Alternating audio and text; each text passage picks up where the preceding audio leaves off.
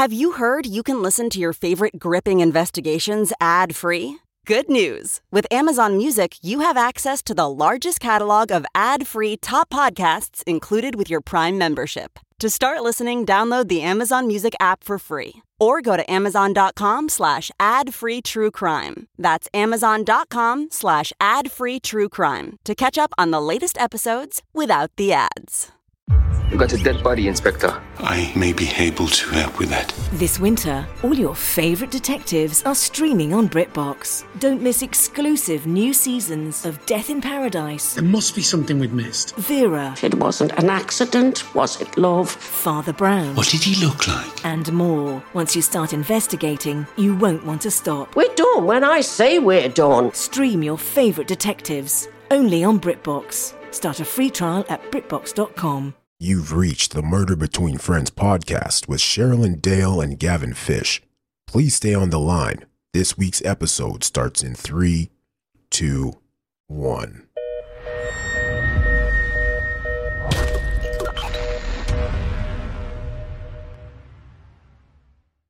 Take three action. Take three. We've had we've had technology gremlins today. I love that you said gremlins. I died when I when I read that because yeah, it is. it it's been a day. It is. What time is it right now? So it's three. We tried to do this three hours ago, noon my time. Mm-hmm. Yeah, we've Yeah, made power went out three versions. And just just killed it twenty minutes in, and then uh, then it just got better from there, didn't it? I like that outtake though. Just got better from there. All I'm praying is that some of the footage was salvageable just to laugh about it at the end. And hopefully we'll be able to show everybody.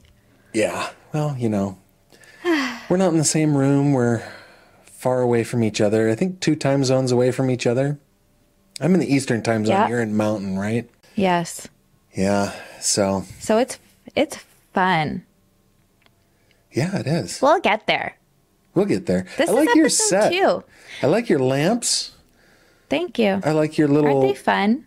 your little uh what are they? Like bobbleheads or what are they? They're, they're cute. My little they're they're called Funko Pops. A Funko Pop. I'm so old, Sherrilyn. I don't know. They like so I've really done a taboo here because I took them out of the boxes.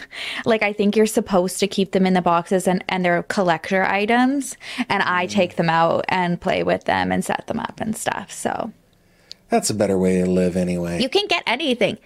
You can get anything Funko Popped. Like any anything that you love. If there's a show you love, if there's some if there's anything you like out there, if there's a Funko Pop for it. Really? Yeah. Could I get my kids Funko Popped? Could I like do something? Oh, I'm sure you could. Oh. And if they don't offer that, like they're really missing out. I never even thought about that. You're so sweet. oh, Just well, wanting little Funko. Pop kids. That'd be fun. That'd be fun to have little uh little like action figure giant headed children. Yeah, yeah, yeah. Our kids crack me up. I'll You know- I'll look into it for I'll look into it. We've got a little boy, our youngest son. We have two boys, and um, he's a little special. Like he's just really, really sweet, but just kind of wonder what's going on in there sometimes. You know, he, he's fine. He just he's just a little, little bit. And I was telling my big sister about that, and she goes, "Yeah, I told mom and dad that same thing about you." so Oh, well then that's great because he's in great company then. hopefully he'll turn out okay. I, you know, remains to be seen. Little mini G out. money. Little little mini G money. That's funny. Oh, what have you been up G to this week since we last we last spoke with Collier and Tara? That was that was a wa- ways back. What have you been doing? Okay, well, because of that call, um, I've been spending money upgrading my equipment because I felt really insecure about everything. Collier so I'm really glad that I any punches, did he? No, he didn't. I messaged Tara on like when she was like, "Thanks for having us." I was like, "Well, thanks for coming on, and hopefully you'll come again." Tell Collier I changed everything. That is so funny. yeah, So new camera. Yeah, that was great. New mic, new interface, new camera, new mic, new earphones. Like we are just killing it out here. I do have to get a little bit more better set up now. We're having wire issues and all that stuff. But anyways, I think at least I sound better. And like you were saying um, on the first attempt at this, my voice sounds better Oh, yeah. to a male audience, which is nice. Yes. Yeah, the the mic effect, the proximity effect being close to a dynamic mic like that, that that sounds way, way better. Very good. I'm I, I, I hope you use it on your YouTube Very channel good. too. Yeah, I'm going to. I really love the sound of it, and I've hunted it down. Um, and this is, I'm always like, what is that sound? And this is the mic that's producing that sound that I like. So I guess I have got like the dude ear that you're saying. Yeah, you can hear it. You can hear it for sure. Yeah, That's for pretty sure. I'm so excited. Yeah, so that's what I've been up to. It's not as exciting as what you've been up to, which is what I really want everybody to know about. it's been a busy week, but I feel like in take Yeah. one, I talked too much about kind of the setup. So I don't See, I disagree, should- but we're we are going to go how you want to do it, but I disagreed. okay. I liked the setup. Well, I'll tell you the story, okay? I, unlike many a successful YouTuber in my current present company, am not a full time YouTuber. I have to work. so I got a real job. I, yeah, it, well, it's a good job. I, I like my job. I've never, uh, I've never had a job like this before, but I work for Yeah. a publication here in Western Pennsylvania. That's like an, it's called EYT Media. We have, we publish stories. I like write stories on any, like all sorts of things, like fire at a house or a, um, you know, a community meeting or whatever. But one of the things, Oh, that they- even community meetings. That's adorable. yeah, I was at I was at the commission meeting just a couple days ago. I wrote an wrote an article about what happened at our Venango County Commission. So yeah, it, and it's a blast. And Sherrilyn, we moved from Northern California from a pretty big place to a small place on purpose. Like we wanted we wanted small town. So I'm loving it. that small town feel. yeah. Okay, I'm good. So one of the things that they brought up when I first got hired is they wanted me to look into a case. They knew that I have a true crime YouTube channel, and he, uh, Jake, my editor, had seen an article on NBC.com. It was a Dateline article about, like, I think it was the 30th anniversary of the discovery of remains in Clarion County, Pennsylvania. And he wanted me to look into that. And so I I did. I started reaching out. This is what happened, okay? 1990. Four children are out playing. This is the country. They're they're out in the middle of nowhere. And um, they're out playing. The article says they're berry picking, and they may have ha- they may have been doing that too. But they were just kind of out being kids, and they came across a human body, like a dead human body, laying face down imagine. in the creek. These kids, the youngest was seven, the oldest was 12. Ugh. you imagine that? No, it's that's yeah. I mean, that would be, I mean, we've all seen Stand By Me, right? Or Read the Body, Stephen King. Like that is a, Yes. That's a experience that you won't forget, right? Yeah. anyway, the Dateline article was about the seven year old girl who now, you know, 32 years later is 39 years old. It happened the day before her eighth birthday. So every time her birthday would come around, she, oh. she'd, she'd think about gosh. finding, and the remains were decomposed. Like they'd been there for a month or two. And it was along like a road that people would travel I've asked myself this like a whole bunch of times. Why didn't anybody like notice the smell? I mean, she was kind of she was hidden, but then I thought, you know, out here dead deer are all over the place. Maybe Oh, maybe just okay. people smelled decomposition and just like another dead animal. It's out in the middle of Right. country, right? So Right. Anyway, okay. I don't want to make this story super long, but this is what happened. I started reaching out to this woman.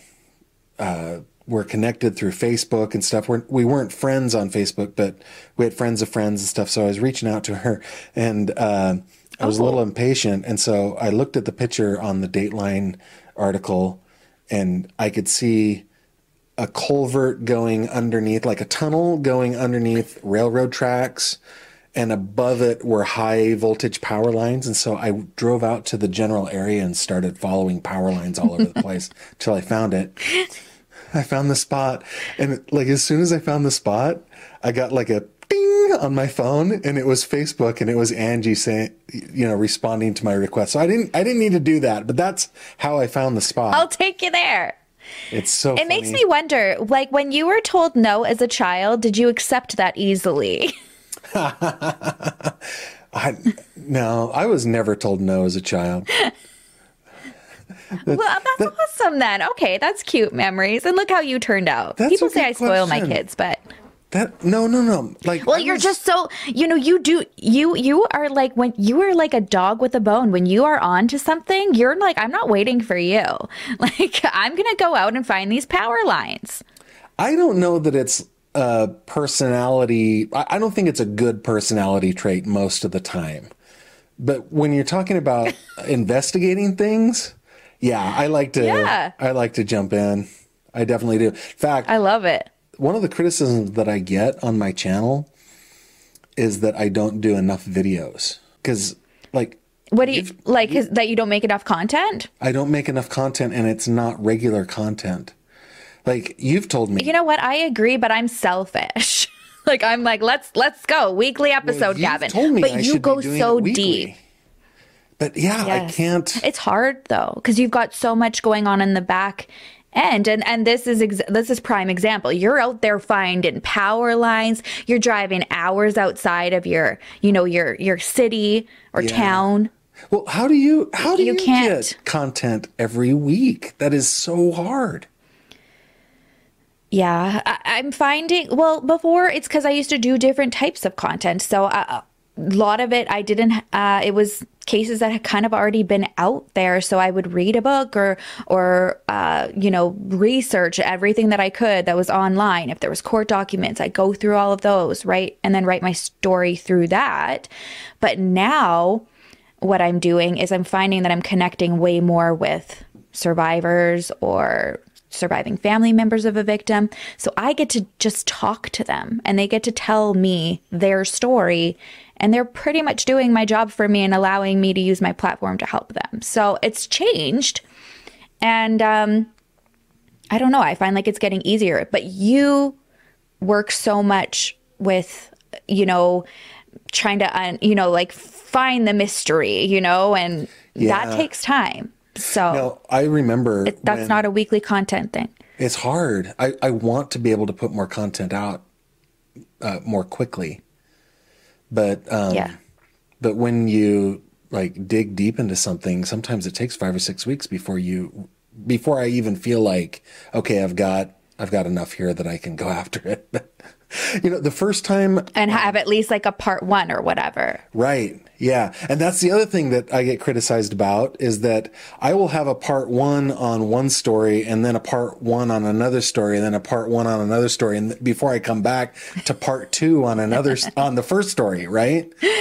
And, and I think that's Yeah, but you got criticism. so much on the go. yeah. It's fair, but I also think it's cool because I don't really think anybody out there is doing it. Well, I've got to find a way to be better. But anyway, okay, getting back to the story. So this is what happened. Okay. Okay. I meet Angie out there, who is the little girl, and uh, she told me the whole story. Oh, what what happened was the police, the police had no leads to go on. She was so badly decomposed that they never knew. They still to this day have no idea who this person is.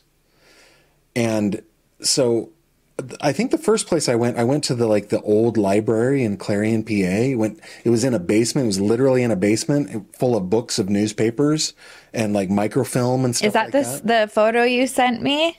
Yeah, yeah. I was I was down like in a dungeon going through micro, microfilm, mm-hmm. and I only found a couple stories, Yeah. so that didn't help me any. Then I reached out to the to the coroner to see if he had the autopsy report, because in Pennsylvania he they hardly ever do give out those things on an open case, but they can if they want. And I thought, small town, maybe he'd be willing to give it to me. He looked for it, couldn't find it. Right. But he but he gave me a lead. He told me that he when he was in coroner school, when you get elected coroner, you have to you have to go to a, like a school. And uh, one of the professors at his school was a professor of forensic anthropology at uh, Mercyhurst University, and he seemed to remember that that forensic forensics anthropologist had done an examination on those very bones. And so he said, Why don't you reach out to him and see? And it turned out that he had, when he was at Pittsburgh, uh, University of Pittsburgh back in the 90s, he had done an examination on those bones to try to figure out any clue that he possibly could figure out to see if they could identify. And Sherrilyn, they did the coolest stuff. I mean, it's a little macabre, but they did the coolest stuff. They like, um, after the autopsy, which was brief, I still don't have a copy of it, by the way. They're, everybody's trying to find it for me. Oh. But um, Okay, it's just missing. Yeah, it's just missing. And in the state of Pennsylvania in the 90s, there wasn't a standardized, like, coroners had to file certain Filing ways. system. Yeah, right. So right. it just it just is elsewhere. Nobody knows where it is. So, but anyway, uh, after the autopsy, they handed the body over to this professor. He then went through the process of getting rid of all the flesh and soft tissues, like all the all the everything, the tendons, the skin, the hair, the everything, right? Mm-hmm. and they do yeah. it they do it by they put her into like a container with flesh eating beetles. And the the beetles took care of all that. Oh right? no, it's just like it's yeah. yeah and he sent me the report. When i talked to him he sent me the report. So he detailed the whole thing. It's like a month in this thing of beetles or two months in this thing of beetles and then it goes into Oh my god. like a vat of chemicals that that degrease and at that point I never knew this stuff. It's like it's Yeah. I, ne- I never knew this stuff, and now I'm not ever gonna stop thinking about it. it, it's actually pretty Where do they though. find the beetles? It is cool. Where do they find the beetles? They must cultivate them, right? They must farm them Okay. somehow. I don't know. Right. But they have them in the forensics anthropology lab at Pitt at the time. Just put her in with the beetles, I guess, you know? Oh my uh, goodness. Anyway, so I reach out to this guy and he's like, Yeah, I think I still am curating those bones. What? Like, Wow. like she hasn't been she hasn't been identified so they can't inter her right that they like it, she's evidence. But the coroner Okay, yes, okay. doesn't have like an evidence locker. The whatever the medical examiner wouldn't have either the police wouldn't keep bones. And so he has kept her literally in a cardboard box since 1990 Oh my gosh. and he goes, uh, so he sent me his report and he goes, yeah, I've, I've got her. One of my grad students found her. You want to, you want to check her out? I went, yeah. So I full on went up there and he had her laid out on a, like on a long classroom table from her skull down to her feet. And you could see, like, it's on the right side of her head. She was a murder victim. She was uh, killed by blunt force trauma. They've never figured out who she is. and you saw it. I handled it. I held her. Yeah, held her skull and Oh her bones and And saw the fracture in her skull. yeah. Oh yeah. my gosh. Looking around in my office, like I have a fragment of her femur here. Hang on a second. Okay. Just ha- have a fragment of the femur. Gremlins. More gremlin activity. I know, man. Long story, not any shorter. So I'm up there with Dr. Dirkmaat. We're handling these bones. Look at this. That's just crazy Yeah. that you have this. So, that you uh, got your hands on this. Yeah, so I asked, have they done DNA? And he goes, yeah, back in 91, they, they uploaded her to CODIS and then again in 2012. But I, I, um, I learned a little bit about CODIS. Like, I don't, CODIS is some, is a term that we just kind of throw around in true crime, right? Everybody, are, is it uploaded to CODIS? Yep. Right. CODIS has problems. I don't know if Right. you're familiar with the way it is, but like um, CODIS is a DNA database. It's uh, managed by the FBI. I actually think it's at a university, but it's over the oversight is done by the FBI, and it is a database of DNA that is like one to one matching. So if you upload to CODIS, if somebody else has uploaded DNA from that same person and it matches, then we know that this unidentified person matches to this identified person. And it's it's a good right, but it has to be that person's DNA, right? Like it couldn't be the family, correct. a family member, right? Okay. Yeah. Okay. It- I think the idea was okay, so we're collecting this DNA. Let's see if anybody who's been convicted of a crime before might match to other crimes. And I think that's Right. like that was a good that was a good start in the DNA game. But Right. with missing persons people, that mean what would have to happen is your loved one would have to go missing. You would uh, report it to the authorities, and then they would have to say, "Well, do you have a DNA sample of your son or daughter, or wife, husband, girlfriend, whatever?" Right? And you'd say, "Sure. Here's their toothbrush or their comb or whatever," and then they would extract the DNA from that sample test it for it's a specific DNA test called I think it's called single tandem repeats or simple tandem repeats. I can't remember. Single tandem repeats is what comes to mind. Um, and then they really they only take like 13 to 20 spots in your entire genome, get the value and upload it and then so so if if I had a daughter that went missing, I gave my toothbrush to the authorities, they could do that. And then if, like, I don't, I don't want to think about things like this, but then if something happened to her and there was an unidentified body somewhere, they could match him up. That's how that works. Right. Um, okay. So it's like a, it's like finding a needle in a haystack. It's, it's good to do, but it's not the best way. So anyway, I asked Dr. Right. Dirkmaat if if uh, we could do genetic genealogy. It's a different kind of test. So in those kinds Yes. of tests, My aunt is in getting into this. really, she might be able to help me. Yes. because I, I think she could. That when you sent me the thing, she was immediately who came to mind. This is so what she's she does that wanting type to do. She's pretty good at it.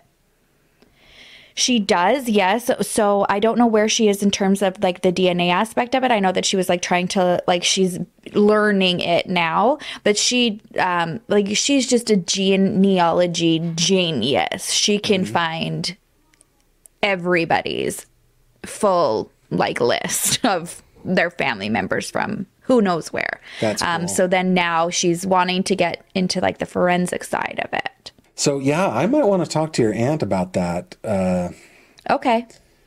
because this is what happens when I when I asked Dr. Dirkmaat if I could have a sample of the DNA. He goes, "No, you are a civilian. there are protocols, right?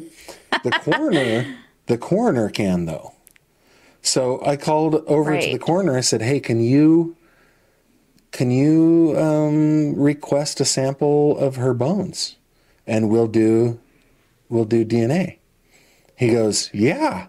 So he goes and he get he makes the request and he gets this sample, right? And then because we live in a small town, I went over and I picked it up from him. Because Wild.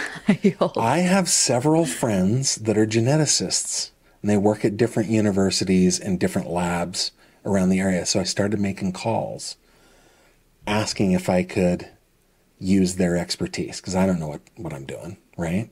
I have no idea. Right. How does one extract DNA? I don't even really have a grasp of understanding what DNA is. I just know that it's there. No. Right? Yeah. So, an unnamed friend invited me to their lab where we then took the bone. I'm going to hold this up here. Do you see all those holes in it? Yes. Yeah.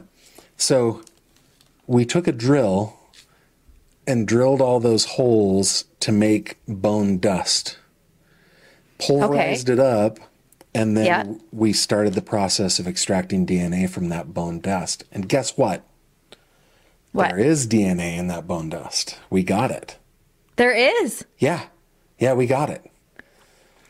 Oh my gosh. Yeah. And it was like. And how long did that mark. process take?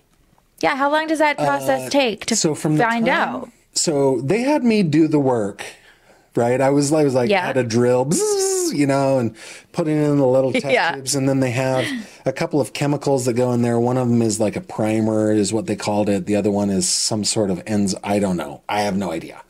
But um, once we got them into these little tubes, we put them in a heating block, and the heat is what activates whatever chemicals we went in there that extracts the DNA. It's a really cool process, but that whole it was on the heating block for 48 hours. Oh, okay. Yeah, Sherrilyn, this is the coolest thing. And like they then have after 48 hours they have this solution full of like bone dust, right? So Okay. they, yeah. they literally pour it through this sieve that is chemically treated to let all the stuff go through except DNA. DNA sticks to the sieve.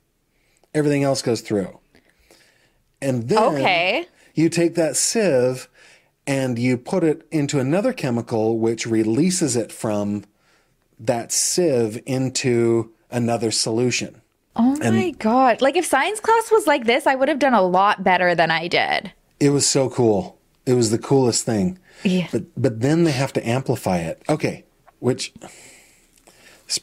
there's just so much. You know how do you ever hear like police officers or experts on shows say um, you know, DNA technology has changed so much over time. Maybe we can do something now that we couldn't do before. You ever heard that kind of stuff? Yeah, yeah. It's bullcrap. There's very little that has changed. very little. Okay. Like I, I was asking my friend, and they said the process of amplifying DNA has not changed since 1985. Oh, oh my gosh. Like So what? It's just like the the the databases have changed then so, it's the understanding. or nothing and they just want to sound fancy. once you extract the DNA and amplify the DNA, which means you're making copies of it, Um, yeah. once you get to past that point, then there have been a lot of changes Um, Okay. because it's actually pretty complex the way that they read the DNA. Like I was, I was talking to my buddy about how they amplify. The amplification is the word they use. It, it just means copying the DNA. So how does that even work, right? How do you copy DNA? And they literally do it the same way the body does. They just like they take the DNA strand, that helical strand, and they heat it up to 90 degrees C, and that splits the two strands apart. Like it breaks the bonds that make those strands stick together. Okay. And Yeah, yeah, then yeah. They, then they put an enzyme in the solution. I can't remember what it's called, but anyway, um, it then like reads each side of that DNA and copies the other side that would match and sticks it back together. Now you have two pieces. Okay. And then they, they do that cycle over and over and over and over and over again until you have millions of copies. wow. They've been able to do that since 1985. Wild. Yeah, so cool. So anyway, It is cool. now we're in the process of what's called chipping, where the DNA strands that we've amplified have to be cut up into like little pieces. And then Okay. then there's like this a chip. They call it a chip, but it's like a micro uh, what do you, like a microscope slide? Like you know how Dexter put his blood between the two slides, those glass pieces. I don't know if Yes. you ever watched Dexter. They're like that Yeah. but Okay. microscopically, they've got like a million little holes in them, each hole filled Okay. with a certain compound that sticks to a certain segment of the DNA and it sucks it in and bonds to it. And then, then they like diet. And uh, so all that stuff is, is new. And that's the process that we're going through now. But the, like, we literally Okay. have a good chance. Have you gotten there yet? No, that's going to take a couple weeks, Okay. but it's happening. Okay. It's in the process. It's going. How cool is that though? Like you are you could be weeks, you know, couple months away from figuring this out, solving this. Like, I think we have a 50 50 shot I- of solving the mystery. Maybe better. 100%. Yeah. I think better cuz they because Penny Doe's got you on her side. Uh, yeah, I'm a, I'm a dog with a bone, right? I'm not going to let it go. Yep. You're not going to let it go. No. So that's, uh, I'm That's what so excited. So th- that is so cool. And so uh, we have to wait a couple weeks. So then we'll check in with that. And then what's on the agenda this week? I know it's hectic for you, right? yeah, I've got a couple things going. Um, I've got a, got a case that nobody knows or cares about right now. Um, let me show this to Oh. you. You see this? Yes. I went I went up to Coudersport, PA to meet with a family and uh, their son was murdered 17 years ago and it's a very well it's not similar to Penny Doe but it's similar in that he was missing for a long time his body was badly decomposed when they found it so they haven't been Oh. able to solve the the mystery of who killed him but it's a Oh, small town okay. that they're from. Oh, well, it's a small town he was living in. It, it didn't happen in Coudersport, but it's a small town he was living in, and um, and I think like I'm starting to get leads. I've I've gone through all of the documentation. I've uh, organized it the way I usually organize everything, and then uh, I wrote an article in my publication and asking for leads, and they're coming in. Like it's a small town Wow. people like gossip, right? So I'm I'm getting those leads. Yes. Been talking with Pennsylvania State Police and stuff to, to give them that stuff, and yeah, it's just a lot going on. That is so cool, though. It makes everything that I do feel not as cool. No, your stuff's cool. your stuff's cool. I think I think the whole letting people tell their story, like having them send in their story to you and you sharing that on your channel is Yeah. very cool. Very few people have a voice. Yes.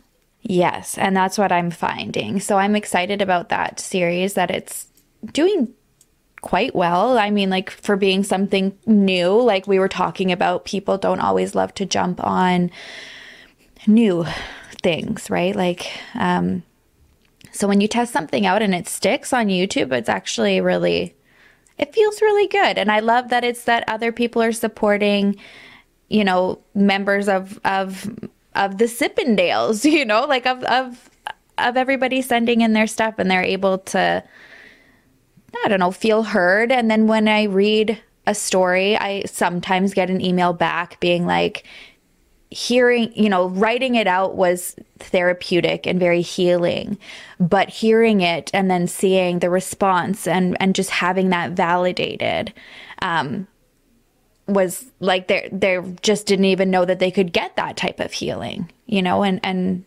comfort from strangers who love them and believe them and support them. So I don't know, it feels really good. It's just hard to do, and I've I've I wish I could read more of them, but I have to limit it to I ta- I take one day to put as many stories as I can together. I try to like get like four or five scripts done, but by the end of that day, I'm very uh sensitive, I guess. Yeah, you get drained. it's tough. no, that's yeah. something that And you're emotional and it's tough. I hope it's something that we don't lose though, because it could be really easy No. to just get desensitized to what are really just really horrific things that have happened to all sorts of different people Right. from all sorts of different backgrounds. And if if you lose that, Exactly. I don't Oh, well, then uh, yeah, I guess we got. I don't either. I don't either, and um, and it's hard to do that when you're actually speaking to these, you know, like or you're getting somebody's firsthand uh, account of what happened to them. You know, that's it's so different than just hearing somebody else tell somebody else's story from Dateline. You know, like where we we were never there. We didn't. We weren't in the room. We didn't get to be a part of that interview. But I, I, I think it's I don't know, and then that heightens also when we do things like go out and meet the Elmquists, you know, and stay in their home and Man, that was an experience, Um, you know, wasn't it? you- that was yeah, awesome. I can't wait to go back. Yeah, it really was. The, we should be going describe back how that went. That was that was that was a fun weekend. Like my wife got a big kick out of it because while we were there, I stayed out in the camper, and Yes. I don't camp. Like I, I do not camp, and so she was kind of making fun of me, right?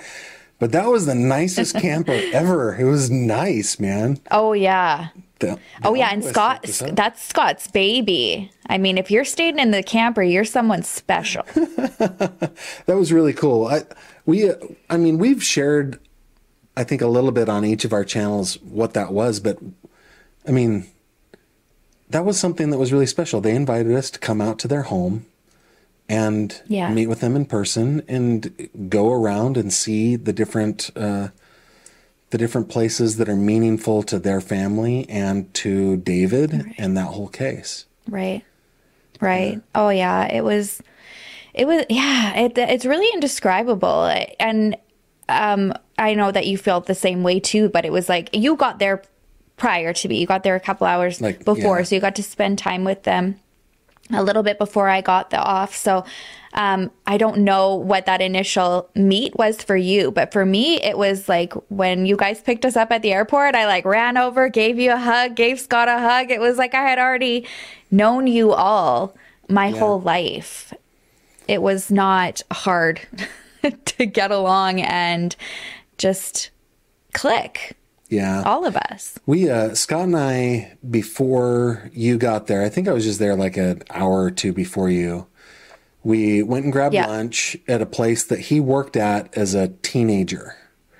It was it was kind of Oh fun my to gosh, I didn't know that. Yeah, we went to like a Chinese restaurant that he he knew the it was it had become a chain throughout the Midwest. But the first Right. store he remembered the founder, loved her, worked for her from time he was like 16 years old. It was really cool. So Oh my gosh. that was fun to have. I love that. kind of get to know him, like sitting in one of the. It was like sitting in a, I don't know, like a Panda Express or something. It was like a chain, little Chinese Right. place. But Okay. It was Yeah. the first one, and it was the one that he worked at, and it was it was pretty cool. I can And then- just picture it. Yeah, we went to the apartment complex that. Uh, Yeah, you went before me. Mm-hmm. but we didn't we didn't go in. We di- we we waited on that. But there was this moment in the car where Scott was like I think we were driving from the apartment complex to the to Afflebus the Bible College campus. And Right. he was talking about how like we were on this road and he goes, you know, my very first date with my wife, we were driving on this road. And he told me this whole story of his first date with his wife and then he goes, little did I know that 30 years later within a mile of where I first met my wife, my son would be dead engulfed in flames. Ugh, It was just yeah, that that's rough. It was a moment. Yeah, man. when you told me that, that was really, really rough. And it's those moments that, I mean, it's those moments exactly that keep us from getting desensitized. How do you, you know, how? Yeah. Well, I think When you're I out there learning these things. I think people do. They do, It's- yeah. We've got to be careful about that. I, I, I sometimes like the cases that um, that speak to me are more the ones that nobody really uh, know. It's not that they don't know about; it's that they're not they're not popular. I guess. I think with the exception, Yeah. like I, I covered Gabby Petito a lot. Um, I felt Yes. like that was important to do at the time. Looking back on it, I don't think that I really contributed I think I was more of a succubus on that whole thing more than a contributor. Like I, I've I've had to I don't agree. try to be a little better. I don't agree. I do think, yeah, I think we've had this conversation. I've, I do definitely think that the the Gabby Petito. T- I don't know. It was it was odd for me. That was a turning point for me where it was something that I did not want to cover because we didn't know, but there are people who were able to do that ethically. And I do feel like you were one of them. I don't think that it, you were out there just hurling accusations. And, you know, you had very valid questions, uh, points to point out, but there were people in the community that did not. Well, I did we a couple things where before. I, I spread information that was already disproven.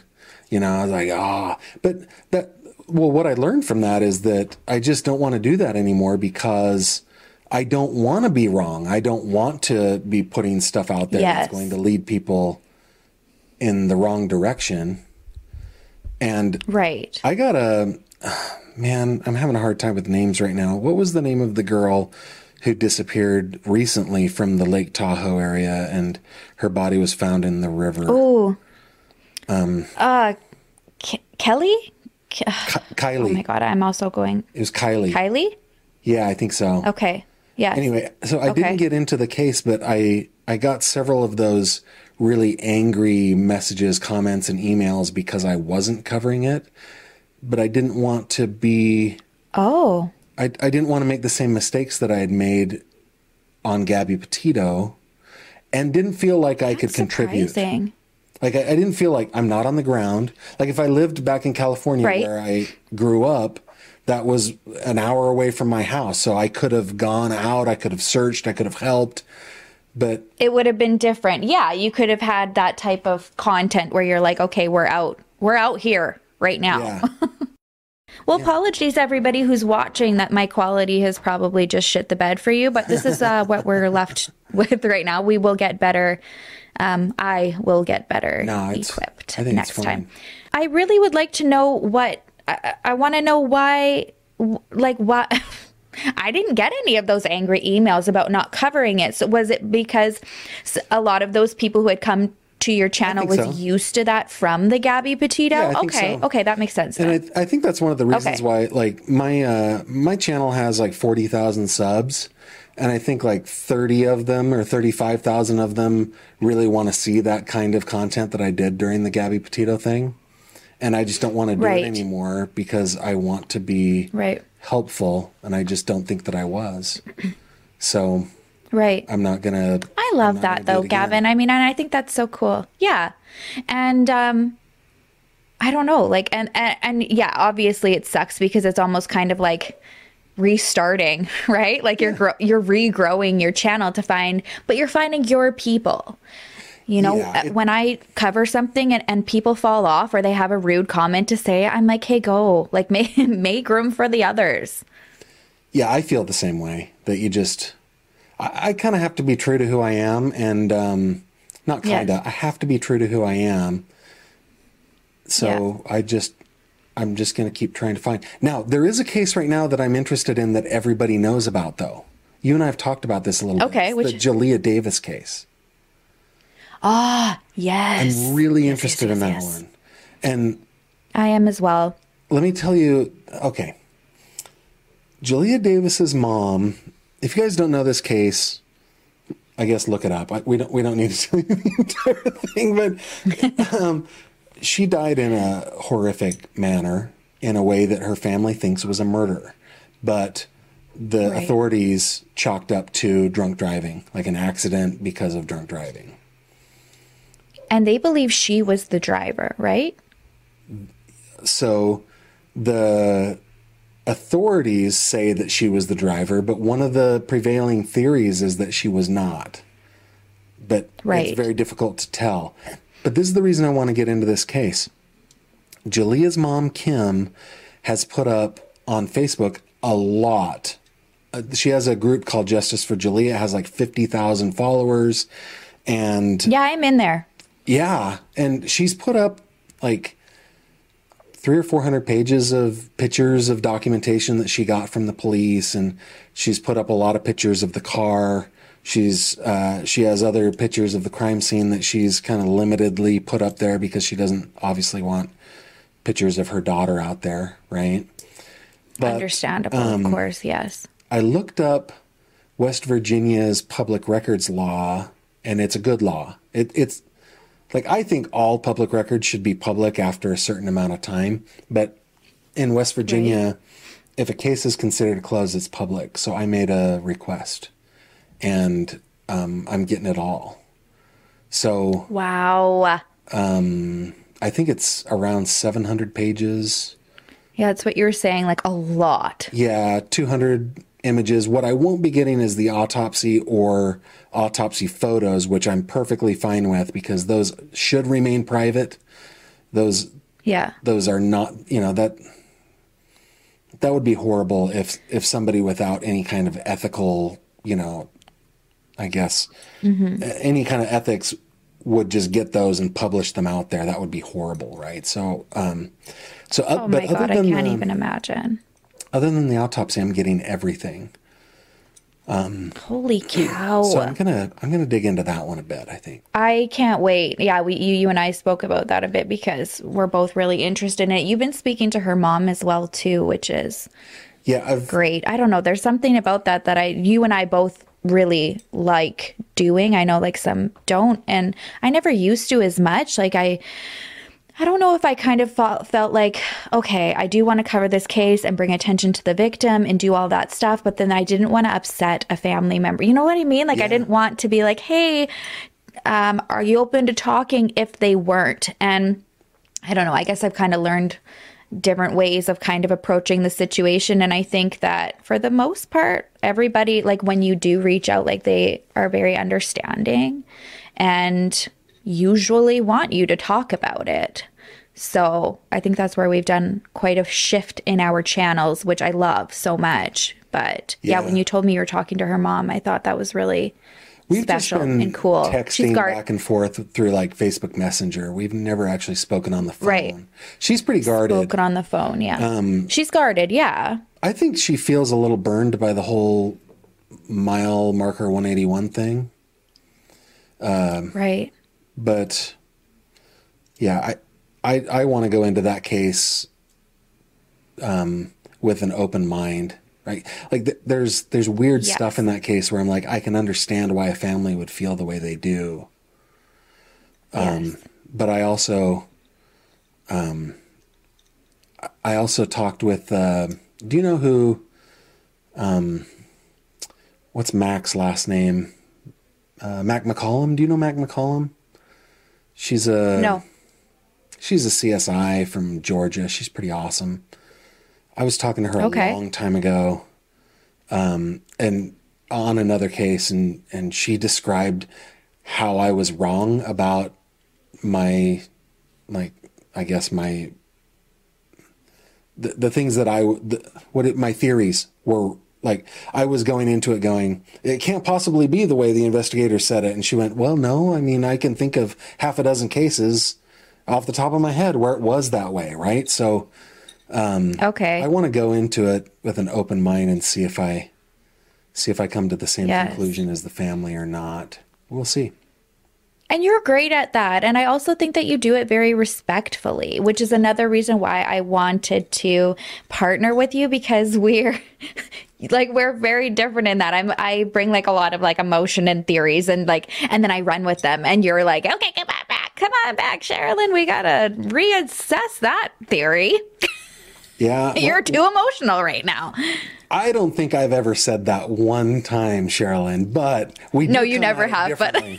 we do come at things differently but you and I and I've got uh, yeah. And and you do. You keep you keep, you keep me more focused and on track because I can get right in there right? Like and I get like all fired up and uh, I'll suspect something and and I'll try to go with it. And you're like eh, yeah it could be.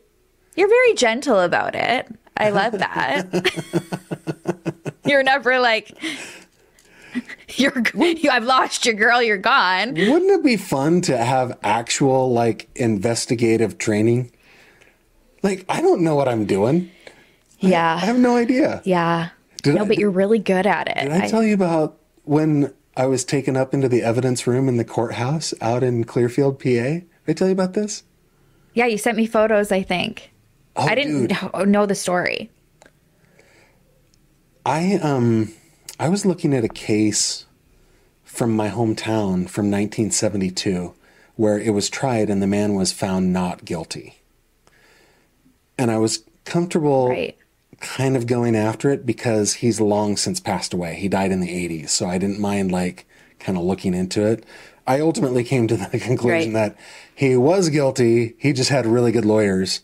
So, um, yeah. Oh, he like Sherrilyn, like I, he, he killed her. Like I'm, I feel very confident, very confident. But Okay, the police okay. didn't read him as Miranda rights. They they they messed up all sorts of things. Oh, my- really good lawyers. Gosh. Um, But anyway, so I I go to this courthouse that's in Clearfield, PA, It's a couple hours away, and uh, I'm asking the like the prothonotary is the title of the record keeper out here. And uh, she's like, "No, we don't have it down here. Maybe you should go check with Chip. He could check the attic for you." Okay, so I go up to the of course, his name's Chip. of course, his name is Chip, right? so I go. I love that. I go to um, his office. I wait around for a while. He's like walking around the courthouse somewhere, and these are all like pre-Civil War, like buildings. You know, they're all built in the early 1800s and stuff. And uh, he comes So in, cool. and I tell him the case that I'm looking at. He's like, "Well, it was a murder case, so we would have all those exhibits. We don't throw them away." I went, "Really? No, we don't throw them away. Come with me." And he takes me to like this bookcase where I couldn't see the door. It wasn't like a hidden door in the bookcase that would have been cool, but there was like this hidden door that I couldn't see that went up this narrow passageway like my shoulders touched the walls going up into like the bell tower of this old courthouse and up there they have kept all the evidence from every murder trial they have had since 18 whatever oh my in, in a couple rooms up there, right? Uh, he wouldn't let me take take pictures. He, they let me take pictures in the basement, but he wouldn't let me take pictures up there. Sherrilyn, Oh. there was like I can't remember. You know those like in cowboy movies, the rifles where they cock them, they go. Ch-ch, they're like Yeah. Remington repeaters or win. I don't know what they are. I'm, Yep. I'm not really. I'm not a gun guy either. Guns, but um. No. There was a gun leaned up against the wall in that room, just on the floor, leaned up against the gun with a tag on it. And I go and I look at the tag and it said 1859. That was the weapon Oh that murdered somebody in 1859. And it was just gathering dust in this old Oh room. my. I could spend days there. It was the coolest thing. It was the coolest. I got to thing. come down and visit there. That is neat. Yeah. And that guy just let me in. He just let me in. It's the coolest thing. he just let me in. Yeah. We ended up not finding it. Did you have your media pass though? Oh, you didn't. I don't think I was wearing my media pass. I think I just went in there and was like, I was "Hey, wondering if that's how you get in. The media pass takes me takes me far. It does. It does take that- you I did that in uh, Where in Minnesota, where were we? We were at Yeah, I know where where, where did you do it? station in Oh, it was at the Plymouth. it was at the police Minnesota. station. I don't think anybody knows that. That that photo of us that one of my favorites. I think my absolute favorite is of us in Camp David that I like that my mom took of us. Um, yeah, it's my favorite. Uh, but the one that everyone loves where, you know, my dress is kind of blowing out and we've got Yeah. this like mischievous look on our face. We waltzed right, it was Hennepin County off, uh, It was the police Plymouth, station, right? Plymouth Police. Yeah. Oh, Plymouth. yeah. Plymouth Police Station. And we waltzed right in there. I was sweating. Gavin, this, like, you are very confident about that. So I'm just kind of like, oh, I'll just kind of like linger here. And you just are like, the receptionist is like, "Hey, how can I help you?" You're like, "Yeah, we're here to hopefully talk about uh talk to Keith Heath Bird." Oh yeah, And she's like, "What is bird this we wanted pertaining talk to?" Yeah, Yeah, and and you go, uh, we're. I don't think we said we were. Well, I don't want to say here what we're saying to some people that we were doing because we haven't announced that in any ways. But um, I don't think you said that anyway, so it doesn't matter. I think you said that we are looking into a case and we're trying to find some information. And she said, okay, uh, let me see if he's here. She, you know, click clacked. I always wondered if he was there, but anyways, she said that he wasn't. And then you said, okay. She asked if we wanted to leave a message. You said yes. So she gave us the little paper. Uh, and then as she was handing it, she said, What case is this pertaining to? And you're like, David Elmquist. And she knew Yeah. what th- there was no question. Yeah, oh, yeah. She just shot that paper across and was like, Oh, okay. And we filled out our names and our numbers. And I'm still waiting for a call back. I have not received a call back from that visit, nor the many phone calls that I've made after the fact. Not a single one. And like, hmm, I don't know how I feel about that. Like, I guess people don't have to return phone calls, but it's like, They I don't know. I feel like if I've- you're, I have found that if you can drop a name, you get a, a way far, further into the whole thing. Like, um, for example, I was working on this case last year. It's the Amanda Wienckowski case. I've probably done more videos on Amanda Wienckowski than any other case. It's one that I really care about. Buffalo, New York. yes, and Yeah. um, I, I, I became in contact. I got in contact with a tiny town police chief who, on that case, was like a, a sergeant or something when Amanda Wienckowski went missing. He was now the chief of police in that little town. I had been trying to talk to Buffalo PD for months. So I was in there talking to that uh, detect or the chief of police, and I told him something that I found out, and he goes, "You really should call." I think her name was Mary something. She was the detective assigned to the case. Mary, I can't remember, but anyway, you should call her and tell her that. And I said, "I've tried calling her a million times," and he goes, "Just drop my name on the voicemail." So I called. I called and I went, Hey, Mary, my name's Gavin Fish. I'm a YouTuber. I'm looking into the Amanda Wienckowski case. So and so, Chief so and so told me when I told him this that I should call you and let you know. So here's my number, gave her my number, and then I got a call back about 20 minutes later. Like I'd been trying to call her. oh my gosh, months. So now I just 20 minutes. now I just do that. I just do that. I like look up the like personnel in surrounding areas, and when I call the police. I'll say, "Hey, um, Detective Jones in Timbuktu told me that I should give you a call, so give me a call back," and then they will call me back. And you've never talked to them. Yeah, yeah. I love that. That's Oh, that was that was juicy, Gavin. otherwise they'd never call back. Well, then we've got to try to do that with freaking Heath over there. Yeah, I think we kind of spilled the beans too much with Mr. Bird, Detective Bird. I was gonna say, I think we did too. That was, Oh man, oh, but yeah, good times. Good times, and there's more to come.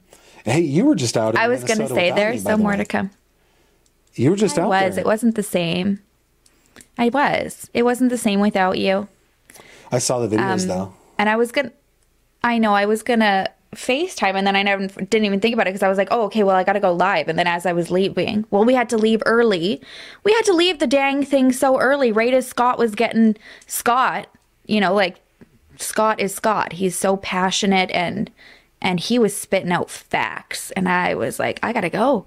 They canceled my flight that was later and then the only one that day was like an hour and a half earlier and then the, the next one would have been we would have got home at midnight the next day. So it wasn't even like doable. Yeah, it really was unfortunate, but um we'll be back out there Those guys are soon, doing good work though. They're not going to give up. They are not going to give up. And i mean we i don't think we can talk about what um what amy just texted us anyways but it's so nice to get those updates. And um because of you know the support from like our channels and everybody who watches and signs the petition and shows up at those rallies something really huge is happening for the family. Um somebody is wanting to help them that they, and this is huge for them. This is exactly what they've needed um having somebody alongside of them. So that was really nice to hear this week. They've done good work, man. I I admire the crap out of people like Amy and Scott, and you know, uh, um, Yeah.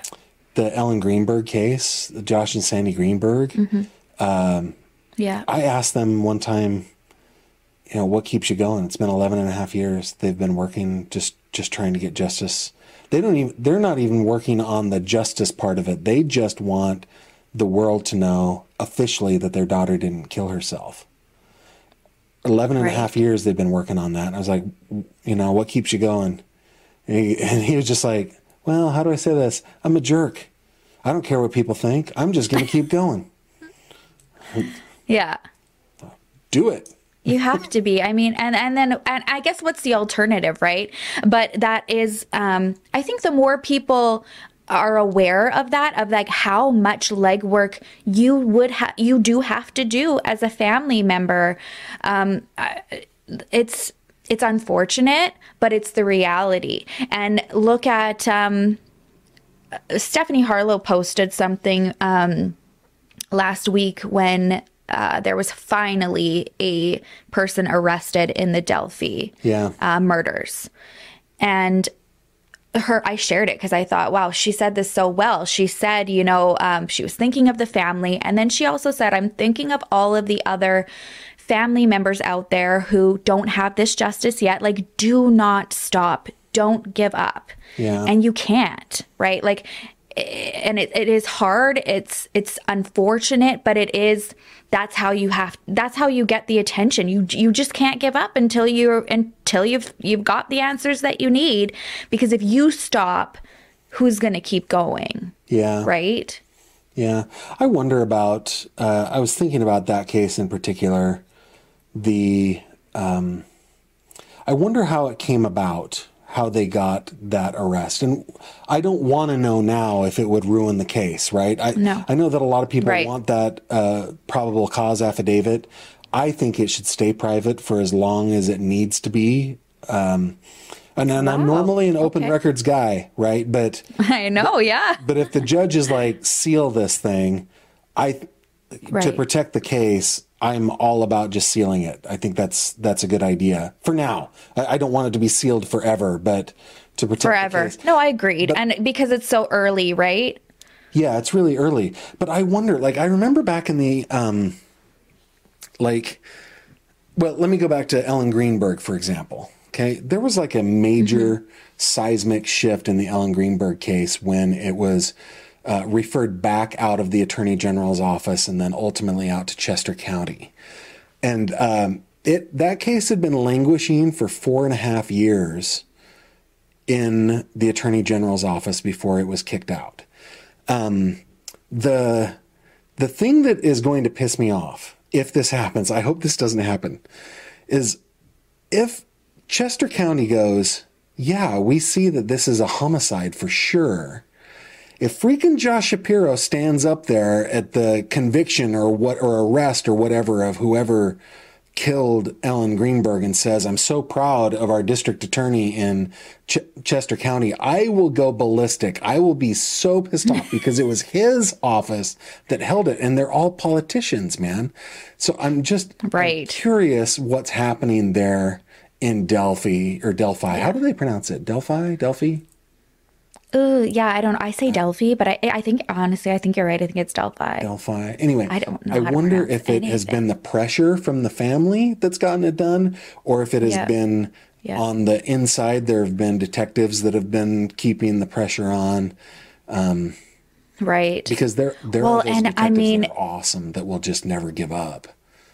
But and that's yeah and yeah it, there is and it's like oh you wish I, I wish detectives would be able to just kind of like move move you know like be be fluid. Because so many cases need those types of detectives and the reality of the situation i never knew until i started doing YouTube and, and going into cases and talking with family members and seeing the injustice and how political it can be and how there are a lot of professionals out there who don't give a crap and drop the ball. And then a, a family, like this is a real family and a real victim, is left without justice because I don't know. You, you don't Yeah. you're not as passionate about your job as you once were it sucks i'm very interested though like i i i i'm i'm mind blown about who it ended up being it was somebody who was never on the radar he worked at the cvs and i don't know if this was just on you know like speculation on the internet or if this is actually factual that he would have been there to develop photos when the family was trying to put out um, attention to the case. Yeah. So like, I don't, you know, I I don't know if that the family has ever confirmed that. But yeah, he worked at the CVS and it was again one of those cases where everybody who knows him is like had no idea. did you see all the charges against him though? Like so much No, I child haven't. pornography and, and stuff like that. on- yeah, so they've they're throwing the book at him. He's got so many counts against him. He's got so many counts against him. Not just the two murder. Are they going for the death penalty? Is is that an option or I don't know if that's an option there. I don't know. Right. Yeah, that's that's one of those things. Like I, I've talked to other podcasters about the death penalty. I have my my thoughts on it. I'm I'm a little more mm-hmm. middle of the road on that. But there are some crimes that there just isn't a punishment big enough. And so, yeah, agreed. I, this would be one of them. the- oh, for sure. This literally would be one of them. You know, like there. That's why I call. That's why uh, I call it Jurassic Jail on my channel. So what I want to do is make a Jurassic Park, but it's jail, and it's for like the worst of the worst. They're just on and you know the opening scene. Yeah, they're on an island with dinosaurs. Hey, and somebody sent me this the other day, which I died about. There, there's like a, a, a mosquito thing, literally like on Jurassic Park, where they're like, we might be able to make dinosaurs again. And I'm like, Jurassic Jail's coming. So we ship them out there. Yeah. And then you know the opening scene of Jurassic Park where the lamb goes in and then the Tyrannosaurus, you know, he just eats them. yeah. That's where that's where those guys are getting hoisted, and then we just let the dinosaurs do their thing. Listen, there's a case very similar to the um, the Delphi case, similar-ish that happened here where I live. Um, let's see, they just had the 30th anniversary of that, so it was 92. Oh, is this the one you were telling me about? How trick or trunk? yeah, trunk Trick or Treat was canceled. Yeah, it was the Shauna Howe case. okay. Shauna Howe was an 11 year old Girl Scout who was walking home from a little Girl Scout Halloween party. The like three blocks it took to go home in a safe town, right? A little little town called Oil City, PA. Um, and she was abducted. Like they uh, witnesses saw her being abducted, and um, taken into a car by th- by a total of three men. The reason that I bring this up is the um, the third man, the one who actually grabbed her, uh, died in prison like a week ago, at the age of sixty three. And I think uh, they said natural causes. I think it was cancer, but apparently he did not have a good experience in prison, uh, being a um, That's unfortunate. being a child, somebody who perpetrated horrible crimes against a child. Anyway, but Oh this yeah, they're not taken too kindly. No, they don't like him there. Oh no. But this case languished for 12 years. Uh, I'm getting back around to what you were just saying. Uh, this is a long story. This this case languished for 12 years because the two suspects that police had who would who like fit the description they were in jail when she was taken that's what that's what police thought. But 12 years later a detective who I've become pretty good friends with at the end of his career started doing cold cases and he was the first person to check the paperwork and he found out they had been released a couple hours before. So it ended up that it was them. Yeah. Anyway they did to shauna howe. It was a similar thing. Um, they took her they abused her and then they took her out to a river and threw her off a bridge. Alive. Ugh. like she yeah. So one of the three is now dead because there's no death penalty in the state of pennsylvania. The other two remain. I think they got uh i think they got two life sentences each something like that Okay, so they're not getting out. no no they were convicted of five things but Okay. Yeah, uh, I'm hoping this guy. Can't remember his name right now. I don't have it in front of me, but uh, I hope that if there is no death penalty, I hope he finds Jurassic Prison. That's if he's guilty. I should I say that too. if he's guilty. Yeah, if you're well, and then yeah, see, like that's that's also the thing. That yeah, Jurassic Jail is only available for like we know It's like confirmed. this is No, it's question about it. confirmed. There's no speculation, no question about it. Like your dude from the '80s. Yeah, yeah. So, the, so, so you just have random tyrannosaurs roaming the island, and a place where you can drop Mm-hmm. in people, and they can run. By the way, right? They like they get a they can't get off the island, but they can run. Or do- are they chained and just? Oh. No, well, yeah, no, they were never going to be chained. They were just going to be hoisted down like the lamb. But I kind of like the. That's a little psychotic of, of me, but I'm like, oh, I like the, I like the running aspect of it. Hey, dude, if you can escape the T Rex who hasn't eaten, go for it. and survive on this island. Yeah. yeah, you're still gonna, you're you're not gonna get off the island. And there It's- are it's other, impossible. There are other dinosaurs, right? So they have to contend with all the other dangers too. This is Yeah. land of the oh yeah, we'll have some velociraptors. Yeah. whatever the dude with the mosquito is wet, willing to like share with us i'm i'm accepting Hey, listen. So I told you I've got a lot of friends that are geneticists, right? I've got one Yep. who he's a he's a professor of genetics and genomics, and he's he's an entomologist. He's all about bugs. So oh i think you were telling me about him Oh, he's awesome. His name's Matt. He's amazing. Uh, he told me that a somebody that he knows within the genetics, whatever you would call that industry, right? Um, from an old piece of DNA from I think he, it was hair. He mapped the entire genome of a woolly mammoth, who've only been extinct for like ten thousand years and believes that he could bring it back by incubating like he thinks that he can create an embryo and implant an embryo in an in a pachyderm and in an elephant. What and bring back oh it's happening. Yeah. It's happening. Could be. Could be. This is awesome. I know. We're- I, we're like uh, I put it, you know, you put it out there, yeah. You put it out there, and it manifests and comes. Jurassic Jail. what's his name who wrote jurassic Is the future. what was his name? I'm blanking. Man i'm having a hard time with names right now. Wasn't it Steven Spielberg?